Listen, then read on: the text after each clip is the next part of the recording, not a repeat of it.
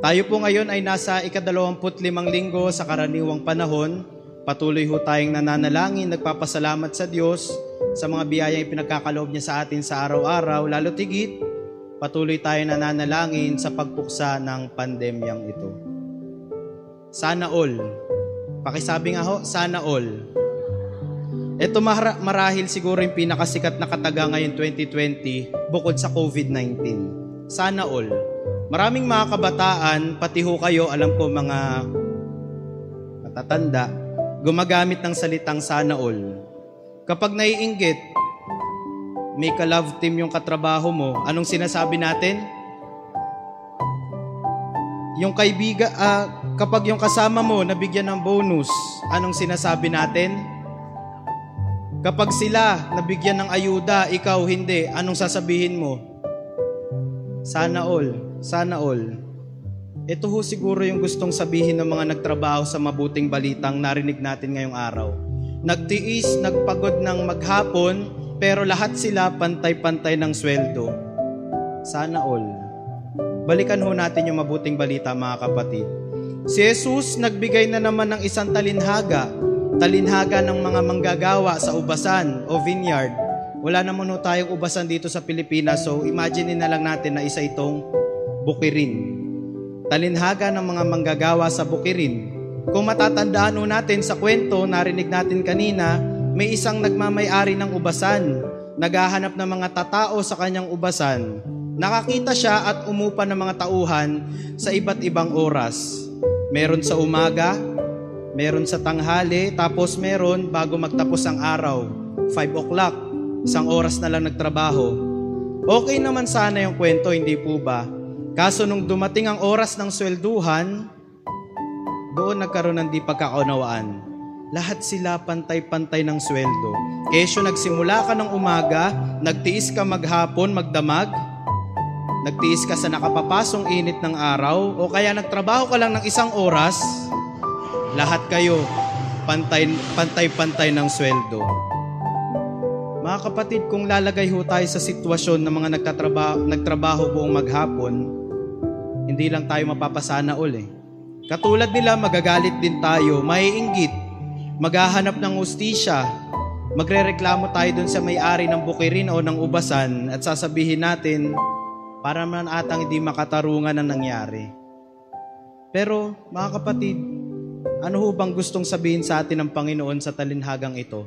Ano po bang mensahe ng mabuting balita ngayong linggo? Tatlong bagay ho. Una, kung titingnan po natin ang sitwasyon kung nasan si Yeso Kristo, yung panahong ito, gusto niya kasing patamaan yung mga pariseyo at mga eskriba. Gusto niyang patamaan yung mga Hudyo na ang tingin sa sarili nila, sila lang yung magaling. Sila lang ang maliligtas. Sila lang ang dapat pinagpala. Sila lang dapat ang mahal ng Diyos. Hindi po ba ito yung binago ng ating Panginoon Kristo nang bumaba siya sa lupa?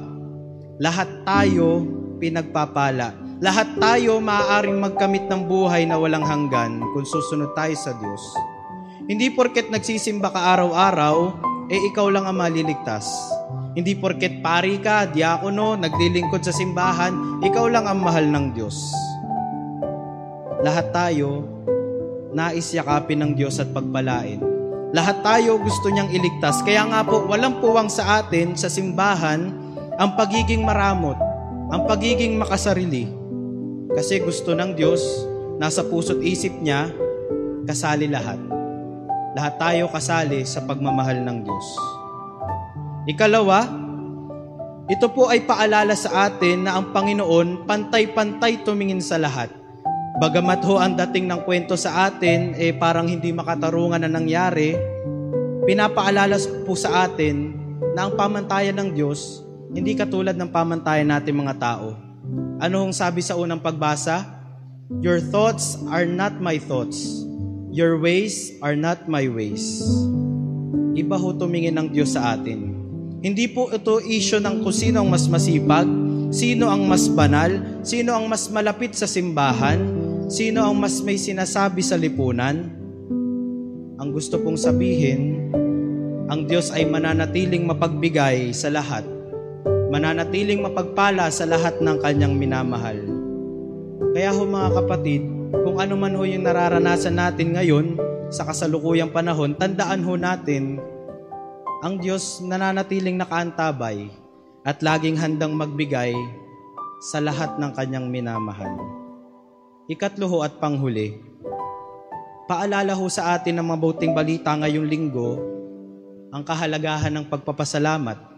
Pagtanaw ng utang na loob, pusong laging nagpapasalamat, grateful heart, gratitude. Alam niyo po mga kapatid, kadalasan kasi nakikita natin ang ating mga sarili na miserable, kawawang-kawawa, aping-api, kasi nakatingin tayo sa biyaya ng ibang tao. Mas tinitingnan natin yung nakamit ng ibang tao kaysa sa ibinibigay sa atin ng Diyos araw-araw. Mas nakikita natin kung ano ang binibigay ng Diyos sa kanila kaysa sa ipinagkakaloob niya sa atin araw-araw kahit gaano kaliit. Mas mahilig tayong magkumpara kaysa magpasalamat. Tandaan ho natin mga kapatid na ang Diyos po hindi lang bigay ng bigay, nag-iisip din ng Diyos, iniisip niya kung anong mas makabubuti sa atin. Mas ibinibigay niya yung alam niyang mas maglalapit sa atin sa Kanya. Parang kayo ho mga magulang. Hindi ho ba, hindi niyo naman binibigay ang lahat sa inyong mga anak. Kahit gaano maglupasa yan, hindi niyo ibibigay lahat sa kanila, lalo na't higit kung alam niyong ikapapahamak nila. Ganon din ho ang Diyos mga kapatid.